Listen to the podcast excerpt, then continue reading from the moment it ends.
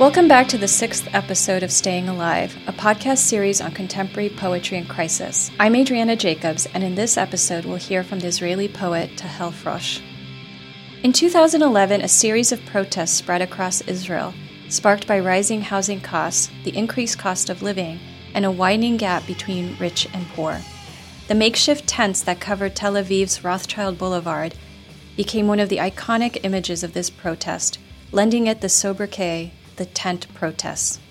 Israeli poets like Tahel Frosh were notably active during this period, organizing public readings and distributing their poetry online and for free. A few years later, in 2014, Tahel published her debut collection, Avarice, to wide acclaim. In Hebrew, the word for avarice is betza, which derives from the root meaning to break off, cut, and tear apart. Its relation to plunder, greed, and violently ill gotten gains recurs in a number of biblical texts. But in later Hebrew, it also refers to the breaking of bread before a blessing and to the idea of compromise, like in the English idiom, splitting the difference. In this episode, which we recorded in Oxford, Tahel and I revisit the making of avarice and the questions that it raises about the value of poetry and the complicated role that money plays in our lives. I want to start talking about your collection, Avarice, which came out in 2014. It appeared several years after the global financial crisis of 2007, 2008, and a few years after the 2011 social justice protests in Israel. How much of this was in the background while you were putting together your collection? Mm. Thank you, Adriana, for having me. Um, mm, oh, you, you're making me go back. um, I think that few poems were written after 2011, and most of the poems were written before the uh, the summer of protest of 2011. Where they connect to the crisis of 2008, they might, because we were all affected, although in Israel the crisis didn't really hit. It wasn't felt like financially or economically. That the myth is that we, we, we weren't really affected of, of that crisis. What happened in Israel since the beginning of the 21st century is, is really that uh, uh, the prices of, of, of housing, of houses, went really, really high, like soared up. So the protest of 2011 really began in relation to this process of housing, of the housing problem in Israel, which grew bigger and bigger but I think that I wrote poems connected to economy or money, I think a lot earlier. My thesis in psychology was about avarice, actually, it was about greed. Uh, I tried to research um, some kind of greed mechanism in psychology, like in the psychology of, of, of tycoons. I interviewed a few of uh, Israeli tycoons, which I can't say their names, unfortunately, because I'm obliged to uh, uh, anonymity. And then I try to see what's common with them, like how they use language, actually. So I think I try to find language to these uh, to these issues um, uh, in in so many directions, like in poetry and in uh, in research. You've been interested in the psychology of greed and the language of mm-hmm. avarice. Can you tell us where that comes from? I think it comes from uh, really my uh, personal history. Because I grew uh, not in a wealthy family, but they were fine. They were really like, uh, you know, they put me through college, they put me through university. I didn't had uh, have to work um, I was like in a middle class um, family. And then one day in the beginning of the 2000s, my father lost all his investments because of bad investments. And this is the first time I had to really think about money. And I think that because it was so arbitrary, the situation was so arbitrary, the thing that you have money and then you don't have money, and then you have to start to think about money and the, your relations to money and what is what it is that you have to do in order to have money. Um, it happened in my early 20s, and it's something that really shocked me. I think it's the biggest crisis that I've ever been in my life. And I think that uh, this is an unspoken crisis because I think many people have uh, very difficult relations with money and uh, economical conditions. But in psychology, it's unknown, like it's unknown condition. It has no name. We don't use it like in uh, in uh, in treatment, like in psychology, in like uh, in life crisis situations. And I think it's one of the biggest crises that uh, people can can have in life. Actually, um, um, if money is absent, if you lose money, if you deteriorate in your status. So it's a very uh, complicated thing to go through. And I think that it made me start to think about it.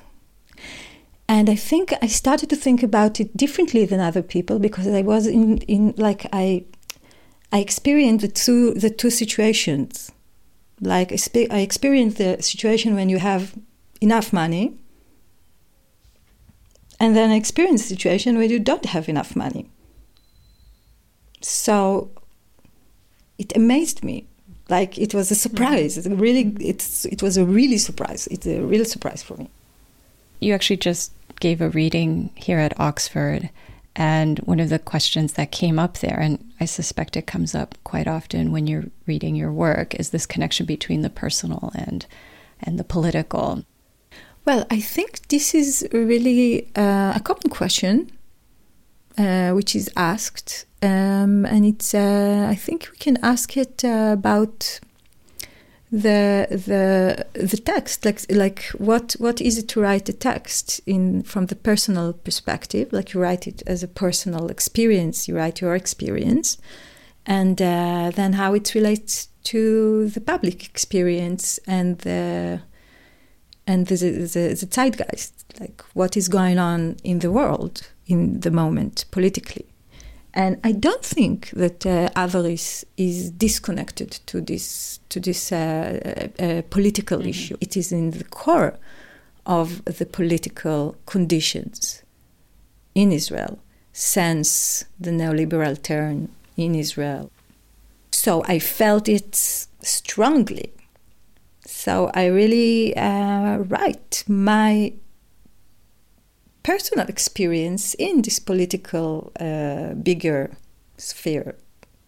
Um, so it's it's really it really is connected to the political issues of our time, but I didn't write it like in uh, now. Now that I think about it, as I have a poem that is that no, but I didn't write it as a declaration. Like I didn't write it as to address the the political uh, problem of economy, okay, or the neoliberal turn in uh, in Israel.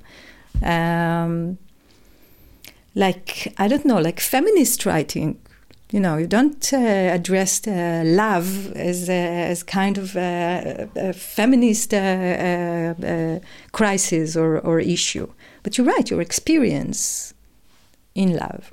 So I think this is uh, how I write about my connection to money or work or um, yes, other other uh, um, situations that that connects to the neoliberal state, um, and also the male, like the male figure, like my father, who is I think is uh, is in the core of the book, and also it was unconscious for me to see it.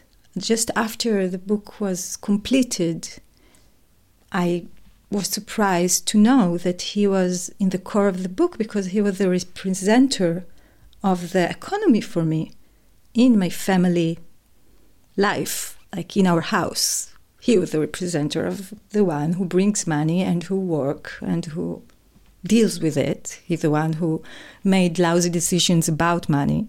So he was a male figure, and it was the, the male figure that uh, um, eventually became the core of this book.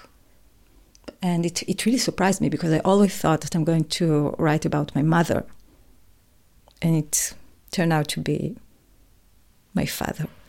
Um, so I think that uh, I, I, really think that political uh, poetry, which is written uh, uh, uh to address a political situation which is not a personal situation, is really boring for me. So, in your poem on work, you write, "Only rich people can be artists, writers, teachers." and not starve to death.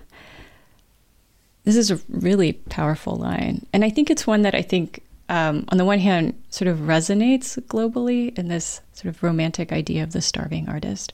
But I think it also means something really specific for a poet in Israel. Uh, the conditions of culture in Israel in general very very difficult like um, um, we don't have uh, almost any public money that invested in culture. We have this uh, 0.01%, okay, of the cake of the financial of the of the money that uh, government uh, distribute uh, to the culture. It's nothing. It's like it's like I don't know. In in I think we are in in a very very very very bad uh, situation because all of the money is going to war. If you look at the distribution of money in Israel, considering culture, and you th- and if you think about the distribution of money as a symbol of how important things, so culture is not important in Israel. It's really not important. And of course, um, writing in general is getting less and less, and poetry in writing, like in the writing professions, is like it's so marginal. There is no such thing as being a poet and earn money. You almost have to pay money. Like most of the people that want to publish their books in Israel, they can't publish the books without paying money.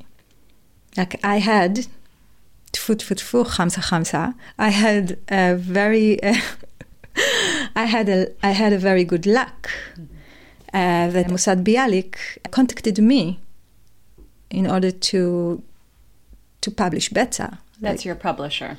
Yes, for Betza, and um, because um, uh, the editor saw my poems in, in some kind of reviews and she really liked them and she she she asked me if I have more and, and then she wanted to to publish a book but it's very rare. Yeah. And so what also what happens like and after that it was because the book was a success and and there was like people in the in the literary scene knew my name and, and know me, so it was easy for me to, to publish now my second book um, and not need to invest money on it. But most of the people I know have to really pay for their uh, for the publishing. So it's unbelievable for me. I think I think it's it's unbelievable conditions uh, to to write or do art. But there is uh, a lot of good poetry in Israel. Right. There is a vibrant poetry scene in Israel. And this is because uh, poetry is a form that is suited for financial crisis and for people who don't have time to invest time in writing. Ooh, can you say more about that?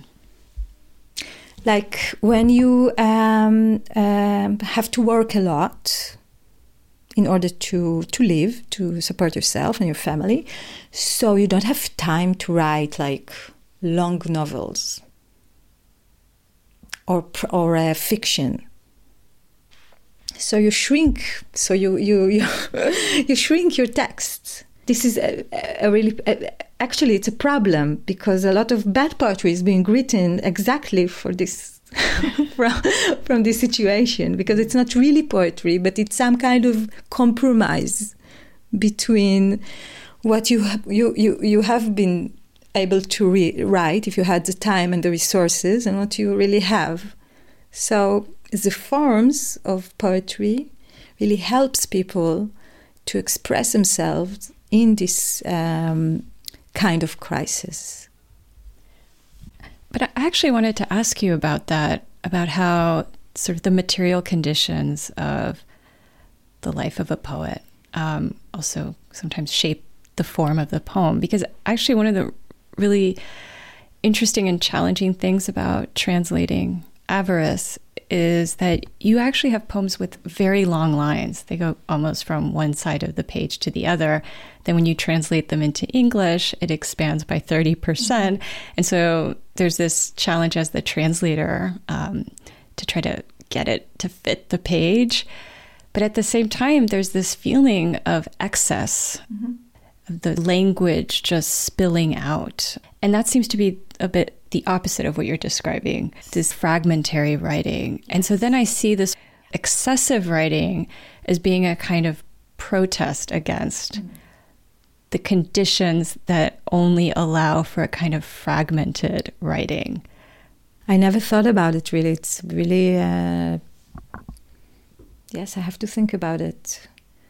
Um, I think it's very difficult to look at your own writing and to understand really what what you've been de- been doing with it. Right. Like what came out, what is your unconscious really make out of it?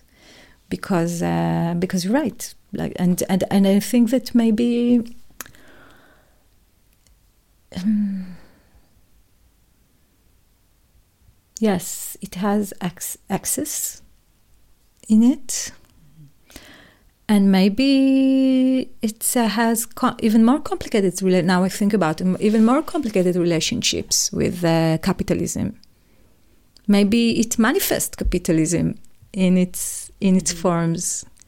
Like I'm accumulating, I'm accumulating words. I accumulate text because it's uh, it's uh, it's not a short uh, book like uh, it has its uh, accumulation like it's it has its weight um, so yes this is i think it's very interesting to think about the the forms that comes out of this unconscious capitalism when we write since we've been talking about the forms of poetry thought maybe we would take this moment to hear one of your poems. Um, and this is a poem that in English I've translated as Dark Country and in Hebrew, Eretz Afela. Um, do you mind reading it for us in Hebrew and then I'll read it in English? This is the first poem uh, that appears in uh, Avarit. This is the opening of the book. And um, it starts with an epigraph by Robert Bly. I'll read it in Hebrew. Great. יש בך ילד כבן שלוש שלא למד דבר במשך שלושים אלף שנה. לפעמים זו ילדה. לא ראו עליי דבר. אישה בלי צלקות, אור לבנבן, עיניים כהות, גבר תלוי על השכם. היו לי בגדים נעים, עוזרת בית, ימים שלמים, להרהר במצב. נהגתי למחוץ בידיי את הסדינים ולערבב כריות. נהגתי במרפסת, כאילו הייתה חדר עבודה, ובסלון כאילו היה ארון בגדים. בלבלתי בין הרוחות. אף אחד לא ראה. לעתים הרשיתי הצצות דרך חור לטבור, לשונות בפי הטבעת, ידיים, ממששות חרכים נקבים את ליבי, לא הרשיתי, לחורף להרטיב את שערי, לדמעות פומבי, לענן שישב לידי לגלות את פניו. לא, זה שלי. זה היה שלי. אהבתי את ארץ האפלה הזאת. חברינית, לא נושמת. מצאתי עצמי בשעריה נדרכת כמו ציפור קטנה, מצונפת. שוב ושוב נמצא לי שער ועוד שער לבוא אליה. זאת הייתה ארץ האפלה שלי. דיבורים גדולים, אנשים גדולים, העולם הגדול, הכל התגמד בה. מישהי אחרת צריכה הייתה לבוא ולנצח. Okay, now I'm going to read it in my English translation, starting with the Robert Bly epigraph, which comes from his poem One Source of Bad Information. Dark Country. There's a boy in you about three years old who hasn't learned a thing for 30,000 years. Sometimes it's a girl. They didn't see anything in me a woman without scars, whitish skin, dark eyes, a man hanging on her shoulder. I had nice clothes, a cleaning lady, days full of reflection on the situation. I would press the sheets and rearrange the pillows, stand on the balcony as if it were a home office, and in the living room as if it were a wardrobe. I confused my meals. No one saw a thing. Sometimes I let myself sneak a look through the belly button a tongue in the ring, hands stroking the slits, the holes, my heart. I wouldn't allow the winter to dampen my hair, tears in public, or let the cloud sitting next to me reveal itself. No, it's mine. It used to be. I loved this pale, dark country. Breathlessly, I lay trampled at its gates like a little bird, crouching. I found a gate and another gate that could reach it again and again. That was my dark country. Grand speeches, grand people, the great big world, everything shrank inside of it. Some other woman had to come and triumph. So, the way the poem is written in the past tense gives it the feeling of being, I don't know, for me, kind of a bit post apocalyptic, um, in the sense that the speaker is looking back on a time that no longer exists. Yes, and I think it refers really to it's like uh, we're doing this uh, whole uh, circle because it refers to the, the, the our our uh, opening of, of the conversation now, like the like the thing that, the the first question that you asked me, because this is really a poem that describes the pre-crisis that I experienced, and it's like some kind of uh, hagdama preface to the book. The first part of the book is like this uh, hall that that that we go through it uh, in order to come to the uh, more uh, to the world. The world. What is it with the world? And when you are when you're in the world when you're not in this dark country um, you have to face conditions like material conditions, money, work. There's no work in this poem because this is how it used to be.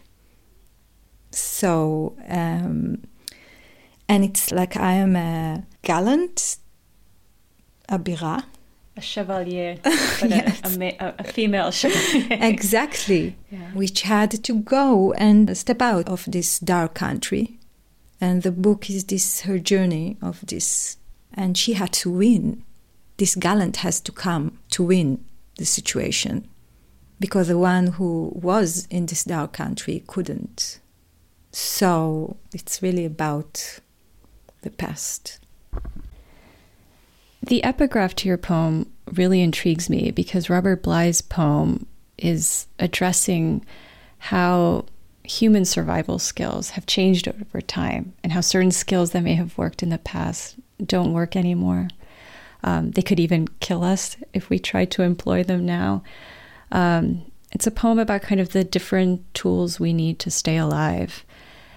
And I wanted to sort of turn that question to poetry itself, and also because the epigraph features in the opening poem of the collection, urges the question of what are the survival skills of contemporary poetry under the particular material conditions that you've described.